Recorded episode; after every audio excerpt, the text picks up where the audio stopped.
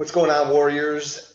Scott here, and I am joined by my brother over there on the other side of the screen, Rob Wong.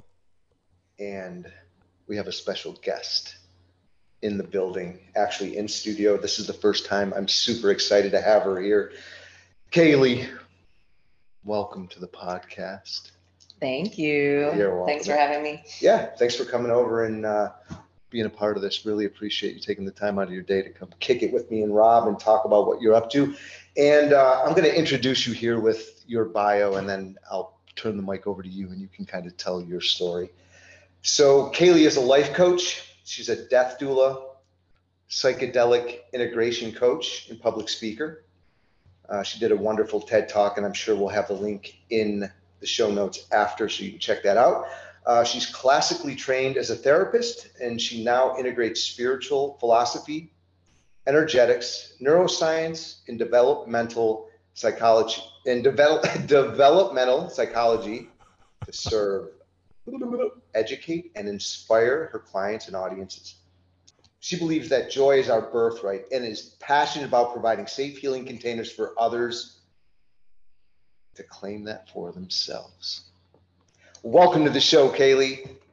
Thank you very much. Happy to be here. Yeah, share share your story with us. This was your bio, like on paper, and hmm there's so much more depth to you than just what we read here. So I'd love to just turn the mic over to you and share what you're up to. Yeah. Um, as I'm hearing you read that bio, I'm like, damn, that sounded good. I'm really thrilled I wrote that for myself.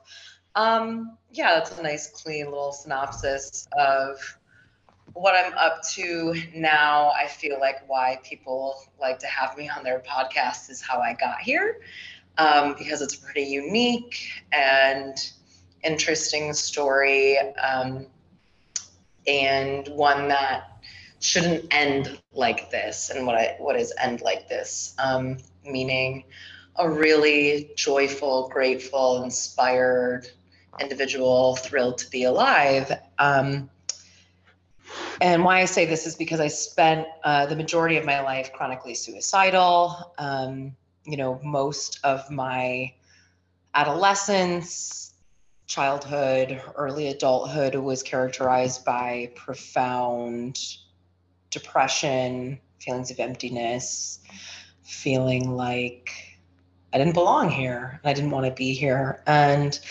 I was hospitalized in psychiatric units a number of times, like a lot of times actually. like I spent the majority of my high school career in and out of psychiatric hospitals, um, and like, like truly suicidal, not not the kind like I didn't do self harm, like I made attempts on my life that were fairly lethal, and that culminated in my hanging myself when I was 18 years old. And when I hanged myself, I I died. I um, was medically dead um, when my mother found me in my closet. I was blue. She cut me down, attempted to perform CPR, to which I remained unresponsive, and then ran into the street. At some point, EMS was called, I imagine. And um, a police officer just happened to be driving by. He was in the house up the stairs, attempted to resuscitate me through CPR, also unsuccessful. And then finally, um, ambulance arrived. They defibrillated me. I was rushed to the hospital where my body was brought below temperature to prevent my brain from swelling further. The Red Cross was ready to take my organs for donation. Um, but spoiler, that's not how it ended.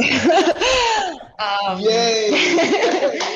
so, um, you know, what I say in my TED talk and what I say over and over again is because I think I think people hear this story and they see the person that's telling it and they're a little they have a little bit of a difficult time like negotiating those two realities because they're so far away from each other. And so i think people assume that when they like look at me now it's a bit of a mind fuck and they're like it just doesn't seem real. So they kind of i think they assume that when i like woke up and was back in a psychiatric facility that i was like ah i've seen the light. And that was not the case at all. I was furious. I was pissed. I was ashamed. Um i felt like you know, because also a lot of people don't realize this, though. I think um, if you guys have ever seen Little Miss Sunshine, they do a really beautiful job of portraying this reality that, like, if somebody's hospitalized for suicide attempt or ideation or any other, you know, mental health crisis, it doesn't like end when they're discharged, right? Like there's a period of time post discharge that's incredibly stressful, incredibly isolating, incredibly incredibly like shameful where like everybody in your life is you know walking on eggshells around you, looking at you like you're this foreign object, right? Like that it's like, "Oh, we can't say the thing or she's going to implode or she's going to kill herself." Um, and it's really isolating um, when obviously of what people in those dynamics need most are like love mm. and like attunement and real connection. And you know, the attempts are there. I just think they're misguided, unfortunately. But anyway, so after I, you know, I, I had some retrograde amnesia. Obviously, I was hypoxic for like I don't know, eight to 10 minutes. And, um, but I suffered no brain damage. Like I, I didn't remember that day, but I was still like fully intact cognitively about a week after, which is pretty remarkable. No, it, it's remarkable. It's a fucking miracle. Um, and so I just, I was miserable and I was furious and I felt isolated and shameful, but I just knew in somewhere in me, like at the core level that like this wasn't an accident that i shouldn't fucking be alive. I shouldn't be alive and walking talking breathing and functioning as if nothing happened. You know the only evidence of this happening was the scar i had on my lip from when i bit through um other and i had bruises on my neck that were pretty gnarly. Um but otherwise i was you know, I wasn't okay, but I was physiologically intact. And so that was the turning point for me when I started, you know, because I guess I should back up and say, you know, I, I, had been in therapy, I had been on medication. My parents were really diligent in doing what they could. Um, but I didn't want it.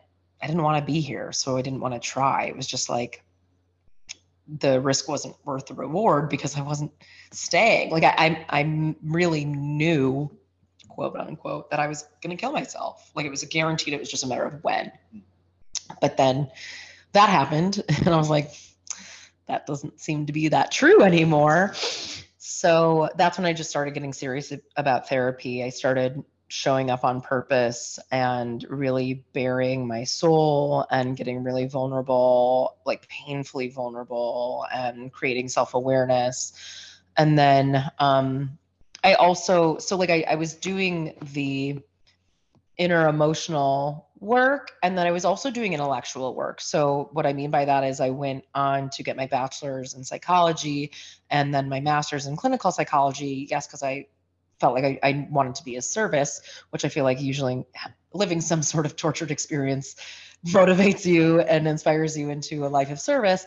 But I also wanted to solve my own murder mystery you know like what the fuck happened? Why why did i get there? Why what happened? And is this normal? And so i think there was like curiosity and like a a hunger to figure myself out intellectually clinically as well because that's what i knew. I knew the western model of healing which is you know therapy medication the dsm um so you know I, I, did the right things. You know, I exercised, I meditated. Um, I started utilizing my friendships in addition to, you know, my therapist, and things were okay. But I found myself, you know, in the window between like the end of undergrad and graduate school, I found myself still needing my meds adjusted every six months.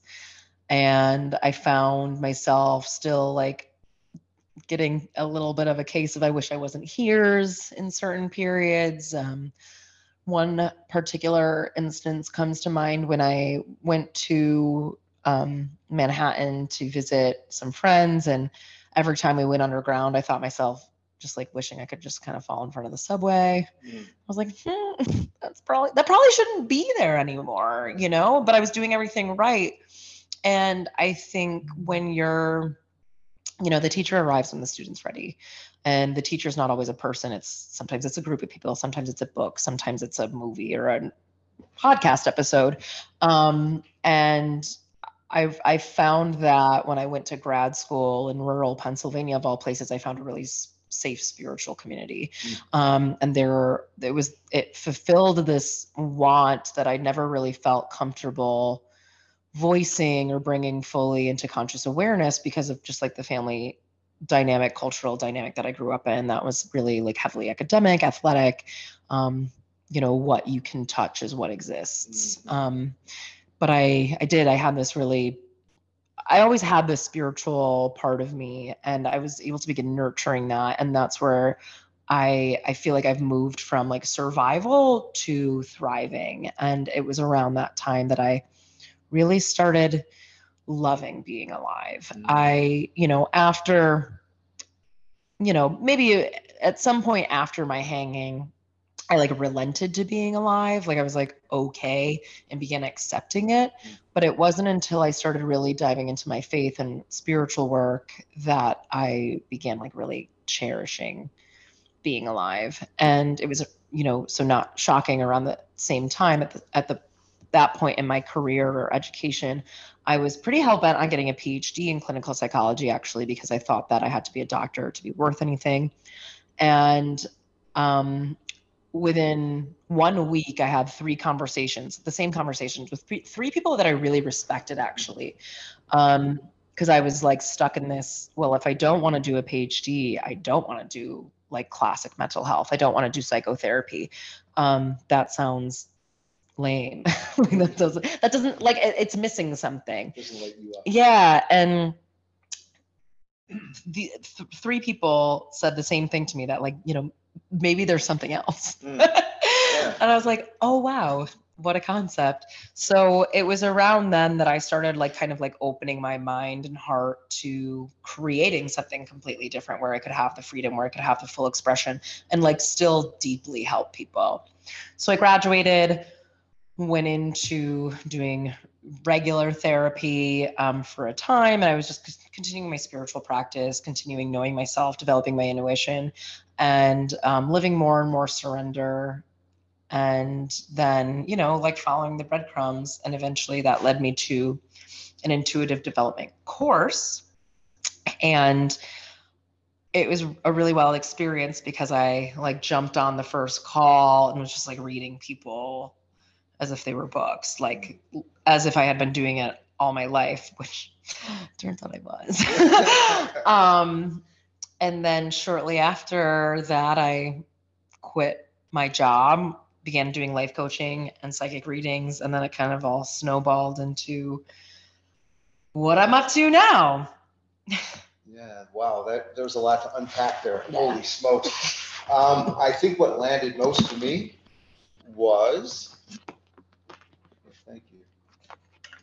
We're high tech here at the uh, podcast studio.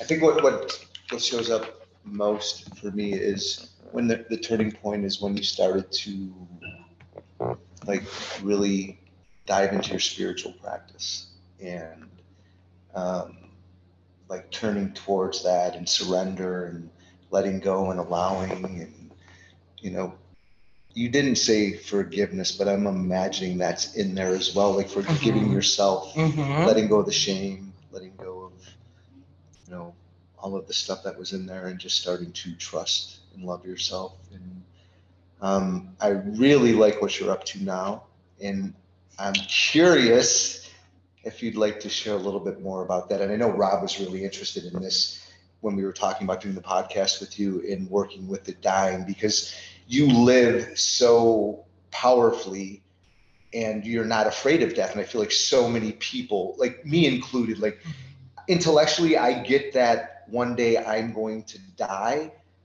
but I'm still clinging to it's everyone else, mm-hmm. not me. Yeah. And I feel like you've superseded that. And in doing so, you're really fully living a life of purpose with passion that a lot of people could probably take mm. um, some notes from the playbook, and it would be really helpful because we. Yeah, go ahead, Rob. Oh, I, I was for after you finished asking that question. No, I, no, I, I have some saying, stuff to jump in on. Yeah, yeah, jump in, man. Come on, jump in. Yeah. I, I'm definitely curious about that process, and and there's also a point that I wanted to underscore for anyone that was listening.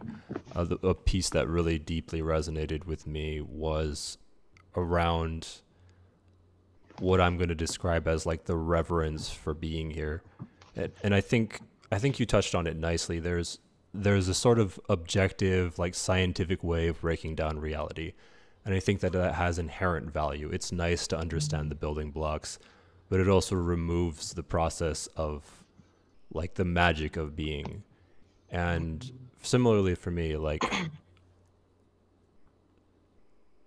when I was in a state where it was suicidal and depressive, it was mostly from that sort of empty hollowness of being, like that T.S. Eliot's poem, The Hollow Men, really resonated. Just like an entire generation without purpose, just drifting through the the wasteland of existence.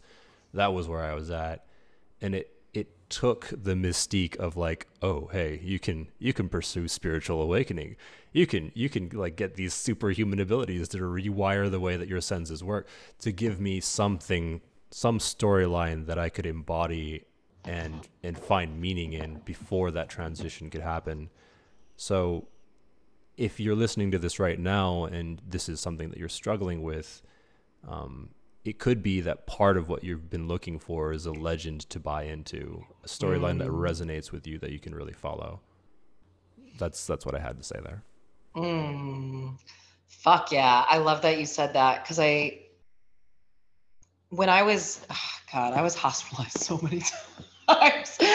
but I really, it's so bizarre now because when I look back, I am like in awe of the duplicity that existed in me. Even then, the like hyper ability to compartmentalize because even when I was at my sickest, and I, I mean it, I was like certain that I would die by suicide. I also had this like backup plan of being phenomenal. like, like I like of being like really big, really successful, like really fulfilled. And it's so bizarre. Um, like a choose your own adventure story. And like I I don't know that I chose, but I know I chose.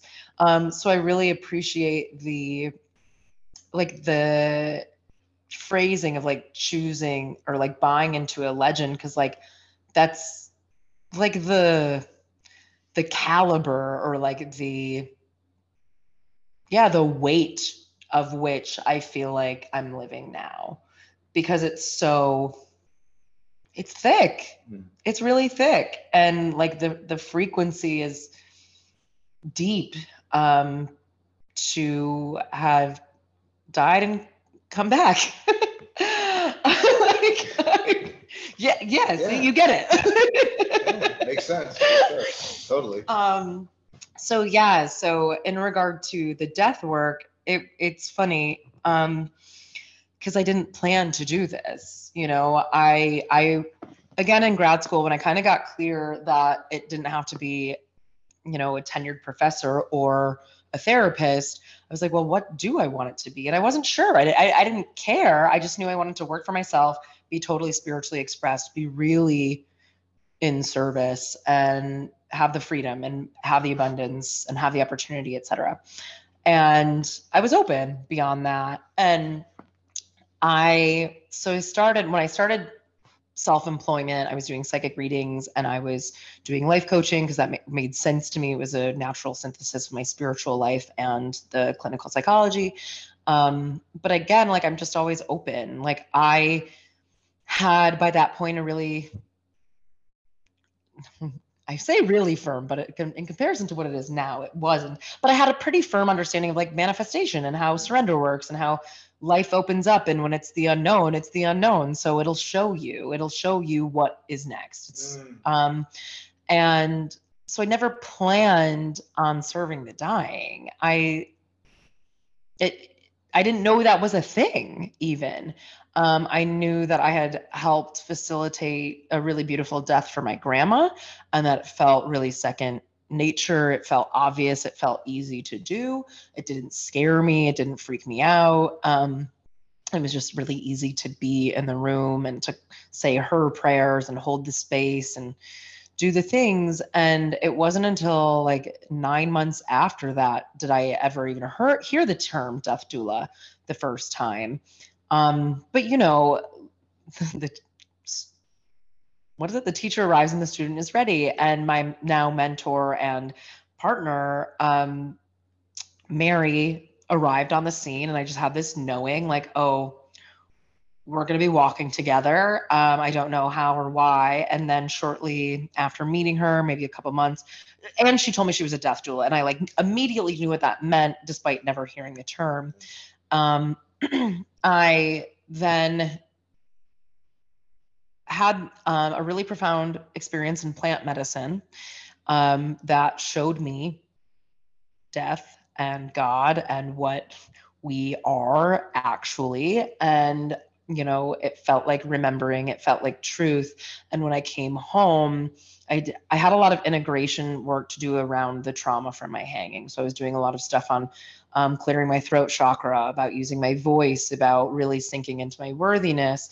And in part of that, just by happenstance, which I don't believe in, um, I was called to watch Going Home with Ram Dass or Ram Dass Going Home. And it's a really beautiful 30 minute documentary about the end of Ram Dass's life. And it was just, you know, I say this kind of tongue in cheek, like it was the nail in the coffin for me. I was like, I need to work with death. Like it's, it's so obvious that this is the next step for me, that this is my medicine. Like this is, this is a frequency now embedded in my DNA and my bones that I have seen both sides and that it's beautiful. And like Ram Dass says, death is taking off a tight shoe. It's really nothing to be afraid of. And because we live in a dual plane, if you aren't friends with death, if you are avoiding death, you're avoiding life necessarily, like, period, end of sentence. And I've seen how attempting to live life safely stifles life. Um, and so I'm really passionate about one, sitting with the dying, learning about dying, being in the room with dying patients, being with dying, the families of the dying. Um, because every time, you know, it's selfish. It's like, it's for me. It's for me to learn about what we're up to. Um, but it's also, you know, of course, it's of service to the dying individual to provide them a beautiful, comfortable, um, joyful death if possible you know everybody's different um, and to ease the burden emotionally spiritually on their families because you know the, people don't know about the dying process. People don't know what it looks like. People don't know you know uh, even in the three dimensional plane about they don't know what hospice does. They don't know what nursing homes do. They don't know about medications. They don't know about options. But also like the spiritual energetic plane they don't really quite understand um, there is a process. Anyway um, yeah, so I'm really passionate about it in and of itself, but I'm also very passionate about it because I find that it directly feeds my ability to work with my life coaching clients as well. Um, because, like I said, you just you, I I will die on this hill. Again, pun intended. That if you are unwilling to look at the fact that this ends, you will not live a full life. You will be afraid of your emotions. You will be afraid of the depth. You will be afraid of the darkness. And when you're not willing to go into your darkness, you you rob yourself of the chance of alchemy. You rob yourself of the chance um, to live a truer, fuller experience. I think that's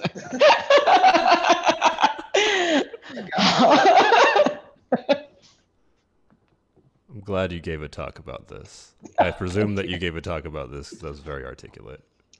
Um, I've talked about it before. Yeah, yeah.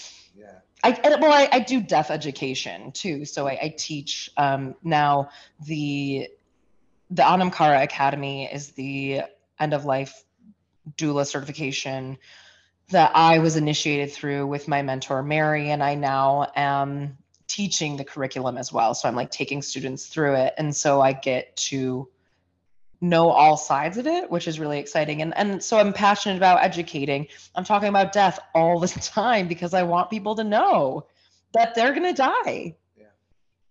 And not because like I want to scare people, but I want to inspire people to make it count, you know? Yeah. I mean, I, I can definitely relate in my own experience that I hide out, maybe and play small sometimes, thinking that I have time. Mm. thinking that, oh, I'll do it tomorrow or whatever. And I know that that's not the case. I really do. And hanging out with you, I deepened into that understanding. And we had a conversation last night about about a lot of things. And one of them was about manifestation. And you helped me to relax into like just surrendering and knowing that you don't need to figure it out, mm-hmm. but that God, the universe love, will show you. Mm-hmm. No sooner did we have this conversation and we said a prayer, I woke up today, went out, and intentionally was creating my life, and opportunity after opportunity just showed up, man. So I I love what you're up to and I love what you bring. And I, I know the truth of it because I feel it in my body and I've experienced it. and I'm curious, like for the listener or for somebody out out there, like to begin a practice of surrender, letting go, or under understanding that they are going to die. Like, what is it that you could offer our listener as a practical tool to help them accept the fact that yes, they are going to die, and in recognizing that you're going to live a much fuller, richer life. Mhm. Yeah, that's a great question.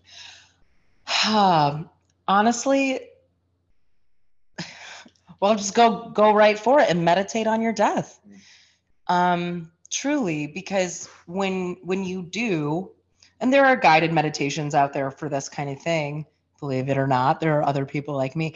Um, when you do because so what so what does it mean to live a full life it mean to me it means to feel all of it and to experience what it's like to have a body and oh fuck wait wait what did you say that prompted this hmm totally lost my train of thought let's cut this out No, let's keep it. I wanna, I wanna keep that in. Shit. Yeah, let's, yeah, let's totally keep it. in. After all seven, all seven of my fuck ups. oh god So it was it was like you were looking for a practical tool. Uh, yes, For, for- okay. Okay. Yeah. Yeah. Like, yeah so meditations like meditating on death so yeah so okay so what does it mean to live a full life it means to feel the full spectrum of your human experience and experience what it's like to have a body so put your body into different situations right to feel all of it but also you know if you want to live a full life that feels good it's about your values it's about value driven behavior and there is no more effective tool to cut through to examine one's values to say, okay, you're dying tomorrow. What are you doing? It's going to tell you exactly what you care about, what's important to you, and your fears and hangups, your attachments, right? So the first time I meditated on my death, immediately, this is like, oh God, I just like ache for, I mean, the the Caili that existed two years ago. Because when I did this meditation, you know, it's a really beautiful, like walking through, you're at the doctor's office, you get a t- terminal diagnosis, whatever, you have maybe a week or something. And what I was most concerned about was my debt. Your de- your debt. yeah, debt. my debt, my financial debt. And what that showed me is I believe I'm a burden. I'm concerned about being a burden. I'm not concerned about like that was the first and foremost concern. Um and you know that's real like I don't want to leave behind a stack of debt for whoever's you know that falls to Mm. but that like yeah that hurt um and it showed me i had i had something to clean up there um in my relationship to worthiness of a beautiful death. Um so yeah i think you know why not get right into it and meditate on your death?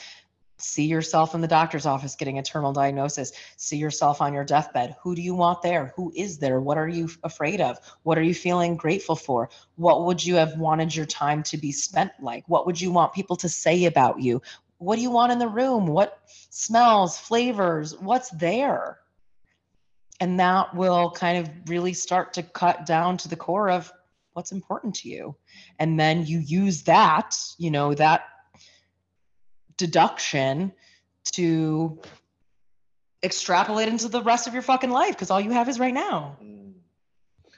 makes a ton of sense to me. And I, I'm, I'm recalling like some, probably some lectures I've listened to around Buddhism, and they have a very specific um, meditation where you like meditate on your body and then Mm. it rotting away and Mm. being eaten by vultures and all, just like Yeah, re- really, really like absolutely. it would in the in Western culture it would seem like that's fucking sick. Super morbid, yeah. And I've also saw something too where these people when when they die, like they cut the body parts up and they feed them to these vultures. Yeah, People sky watch it. burial it's called. Yeah, Yeah, because they're cool. they can't the land is too arid. You can't dig. Right. So they do it on purpose.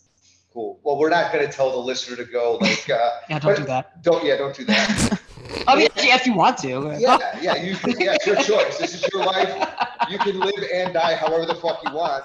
Um, we can't tell you how to do your your your shit. Um, The, But I there, think there is there is one way to approach this where like and I've I've heard of friends doing this as well where you can go to like a graveyard and then meditate on the, that thought of death like being surrounded by the dead can I place myself in that situation and then Mhm. sink into it but yeah I mean if you want to attend a sky burial then I guess that's like no one's Yeah, gonna you have to stop go you to some remote Yeah. regions of Or like the Andes join- Mountains or something. But or you can join Caili and at one of her uh, certifications and, and work with the dying and sit with people who are dying or learn more about death in that way. Mhm. I know you're getting ready to do a retreat coming up here, like or not a retreat, but is it the certification this Saturday? oh no, You've no, got something no. going on, right? I'm holding a grief ceremony. Ceremony, that- Yeah. So again, just doing what I'm told um, by the universe was really inspired to host a community grief ceremony um, because I'm I'm really of the belief that any healing process is a grief process. I because grief is ultimately about separation. Mm. Uh, it's it's about duality. It's separation from the one. It's believing that we're separate from anything other than us. And you know what is grief? You know, at a neurological level, grief is reaching for something that you know is not there, but reaching for it anyway. And like the profound loss when it's not there, and the inability to kind of make sense of that. And it causes great pain as we know. Um, you know there's nobody who's capable of listening and understanding this podcast that doesn't have grief. And they might think oh well you know i've never really lost anybody or experienced any um, you know a divorce or anything but like grief is not just about death. Grief is about the places in us that never knew love. It's about the shit we see on the news. It's the knowing how privileged we are and how far away from equality we are. There you know it's like the sorrows of the world. There's also grief for like knowing that everything is temporary which is really funny because when we talk about this one like i find such great peace in that that like all of this dies. Um but like of course. Yeah, no but like but a good good friend of mine like a deeply spiritual beautiful brilliant woman friend of mine like that's her like biggest fear is that all of this dies which is so fun. Um For you. but for like i you know i love the i love the contrast. Yeah. um but yeah so grief is not just when somebody dies grief is like the ways in which we've sold ourselves short the ways that we've sold out or not shown up or said no to us um, at, at the expense of you know our authenticity. Um so yeah I'm, i felt really called to host a grief ceremony for people to do their grieving because i find that in our culture we're highly intellectual. We pay we place maybe undue emphasis on intellect which is where language resides. And so you know there's talk therapy which is excellent but like grief is we're animals. It's like a feral process and it needs to be moved. It needs to be experienced. We need to do grief and do our grieving so that we can move it. And the thing with grief is it tends to come back in circles, but we can hold it in a different way, and it becomes less of a burden, more magic. Um, it, it you know no longer holds the charge, so it becomes wisdom rather than wound. And I just was kind of told late one night, like, "This is what you're doing. Here's where you're going to do it. Figure it out." and I was like, "No," and then it. Uh, wouldn't shut up. So I was like, all right, well, we're doing this. And it's really cool because I just feel completely unattached to it. I, it's in two days and I have no plan, but I just know it's gonna be fine. like, Yeah. Yeah.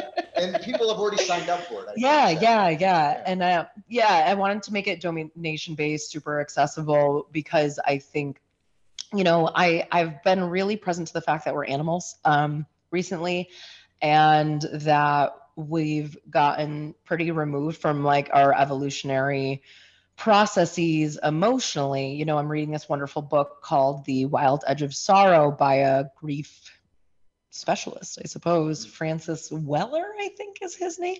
But he talks about how, um, you know, these basic human functions like sex and intimacy and play and grief, we've gotten so far removed from them that we need fucking workshops to remember how to do it. You know, this is not so, this is not about sitting in a circle and talking about our grief. I'm really moved to call people forward to do their grief um, and see what opens up. Yeah, what does that look like? I'm curious. Doing your grief. Yeah, so moving it. So my idea is I'm going to, you know, have an altar. I've asked everybody to bring um a token of their grief. So whether that's a picture of somebody who's passed or um, a flower or a, you know, a piece of jewelry or whatever, and we're all going to place it on the altar. I'm going to ask everybody to set their intentions, but I'm also going to be open to um, I'm going to ask everybody to be open to grieving what comes up. You know, we have our intentions, but I also believe in, you know, highest service. And there's also this phenomenon that's very real that when people are willing to do the work, they're taking on the work of the collective anyway, you know? So that's, um, you know, I've seen this in group medicine ceremonies where, and even I've, I've done a group reading before actually, where a woman served as like the negative pole, where I would be channeling and she was feeling all the grief, all the pain, all the betrayal that I was speaking to for the person I was reading for. And, um, actually the same friend of mine who has uh, all the fear of everything dying someday. I, she ended up being like the negative pole is what i call it. Um, in a group medicine ceremony we were um, helping facilitate where she was doing the grieving for the men we were holding space for. Um, and so that's why i'm encouraging you know everybody arrive with your intentions but also being open to the grief that arises because you know ancestral trauma is real. We might not be grieving for ourselves. Like we might think that that's high of highest priority, but actually, if you can go back two generations, all of what we're grieving is, becomes irrelevant somehow. So, um, you know, again, like it's a, it's really about like a, it's a body process, and so that innately asks people to be more in tune with their intuition. So we're going to do some breath work.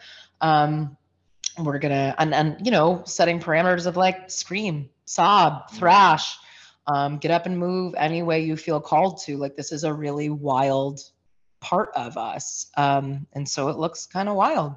Um, you know, we're going to meditate, journal, dance, and, uh, uh, and do our grieving. I love it. I love it.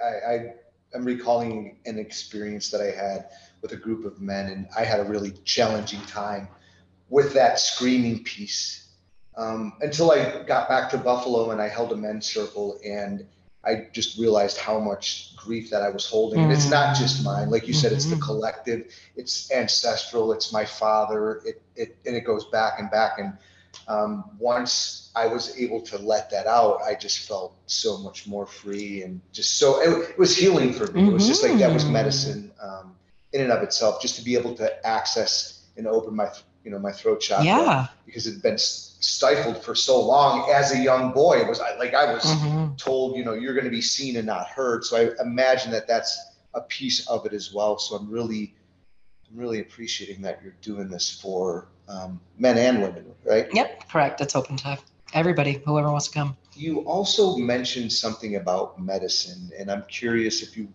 No. Okay. Cool. No, I don't know. Like, no, I mean, medicine is actually being in the room doing the work. I get Mhm. it for sure. So, Yeah, absolutely. Absolutely. Cool. Cool. I, I have some thoughts about this as well. Like I love that you're putting a negative pole in the room. Um, I hadn't even thought of that before, but the idea of having Mhm. someone there who's open to expressing grief, that like sort of leads the way, blazes a trail for other people to follow. That's Precisely. I've seen it over and over again. That's such a smart thing. It sounds like a hell of a party you're throwing. And, Well, what I want to say actually is it's not on purpose. It just happens. Like when you, you know, like I think generally when you there's like group ceremony going on, typically there's multiple people holding space and it just happens. Like the other people willing to hold space are like chosen and they become the the the battery right through which that energy is run alchemized and expelled because for whatever reason they've opted to do that. They've they've chosen to do that eons ago um, and they have the capacity to do that um, and not cling to it i think. Um, and because like ultimately like right the, the healing of the individual is the healing of the collective or the healing of the whole. And so i think when people are yeah like choosing to do it they're gonna run what needs to get run. Mm. That makes perfect sense to me. And I know we're getting close to we're getting really close to the end here and I wanted to make sure I ask this question because I've I've noticed this thread uh, in you that I don't see very commonly in other people. So when I hear you speak, the thing that stands out to me is there's an absolute sense of certainty and direction. And I think that also is like it's such a valuable thing. It's such like a polarizing thing. It's it's the the core spoke of leadership, right?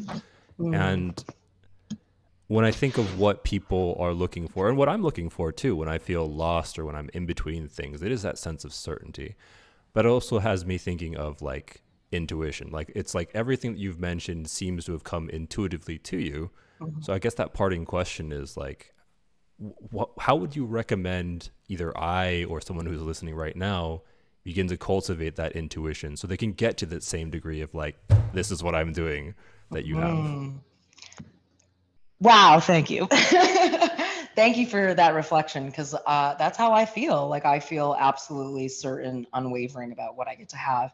And I think what really helped me, you know, I've always had this, but it's never been like this unshakable, this grounded um, or not never, but it's it, it's relatively new, honestly. Like I've always had this certainty, but now it's like certainty. It's like certainty plus. Mm. Um, and I feel like I I feel like what really helped me arrive here is trusting that the desires in my heart are put there from the divine. I believe that we're all meant to do what we want to do.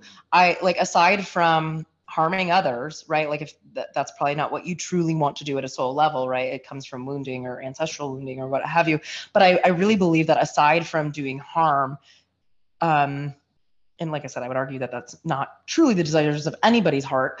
Um, but I I believe that I am we collectively are supposed to have everything we want. And that's why we want to do different shit. That's why we're good at different shit. That's why we have different desires and different inklings and different motivations and want different things, is because we are all meant to have it. And so when I really started sinking into that, that like the things that I want are big. I got big prayers, big asks, and I know I get to have it because, well, one, you know, I have the, uh, I have the benefit of having died and come back. So, like I get to, I get to like it's easy to tie it to that, right? Like my joke is like I didn't stay alive for mediocrity. Um, but also, you know, fuck that. You weren't born for mediocrity. Like just because I like tried to leave and came back doesn't make it more or less possible or valid for anybody else. You are meant to do what you want. Like you didn't just invent them. Like, you know, the manifestation process requires that you you meet God halfway. And so by being willing to check out that weird thing that you're really interested in or having like you, for example, jujitsu. Like I never thought in my fucking life that I would be doing any martial art. I honestly thought they were kind of lame. Um, now I am obsessed with jujitsu and I love it. And it was just a complete, total intuitive impulse. I noticed last year that I last summer I just kept hearing jujitsu everywhere. I was like, this is stupid. Um, but like so that so I guess I should say that about intuition too, is that it's not like God gets make rents a billboard and says, "Hey, Caili, do jujitsu that I pass every day." It's just, I, it's just like a noticing themes. It's noticing what's coming up and how that correlates with a feeling in my body, and what feels like truth. And we all know what truth feels like. And so when you hear something that resonates, don't discount it. Take, be willing to listen and follow the breadcrumbs. Um, and know that if it's exciting to you, it sounds fun to you, it sounds loving or abundant or expansive, who cares if it sounds crazy? Who cares if your family thinks you're an idiot? Who cares if people don't get it or it doesn't make sense with the identity concept that you've built for yourself? Do it because you don't know what it's going to open up for you. Because when it's the divine, it's not going to make sense anyway, because we cannot conceive the divine. Brilliant. That's killer. Yeah, yeah, that was killer. Thanks a lot. Yeah, you're welcome. Makes so much sense. Do the thing, yeah, just listen. just listen. Yeah. Listen and do. You know, I, what I was saying last night bow your head and move your feet. Hmm. I got nothing to add here, Scott. Yeah, like, yo, this badass mic has just been dropped. Yeah, I uh, I just want to thank you for coming on and sharing your heart and your Mm. wisdom and uh, your time with us and the listener. And there's so much um, value in what you brought, and uh, glad you stuck around. hey, me too. Thanks so much for having me. It's been really fun. Yeah, loved having you here. And if you listen to this and you got something out of it, we're going to include Caili's information in the description down below. Um, there'll be links to her talk as well as to different portals where you can contact her or get in contact with her services. I don't know why I phrased it like that. If you- and if you enjoyed this podcast, you got something good out of it, be sure to subscribe, leave a comment. I, I don't know if there's other stuff you can do to interact with it, but that helps us out and spread the word as well. So thank you for being here. We love you, and we'll catch you next time. Peace. Yep. Peace. Bye.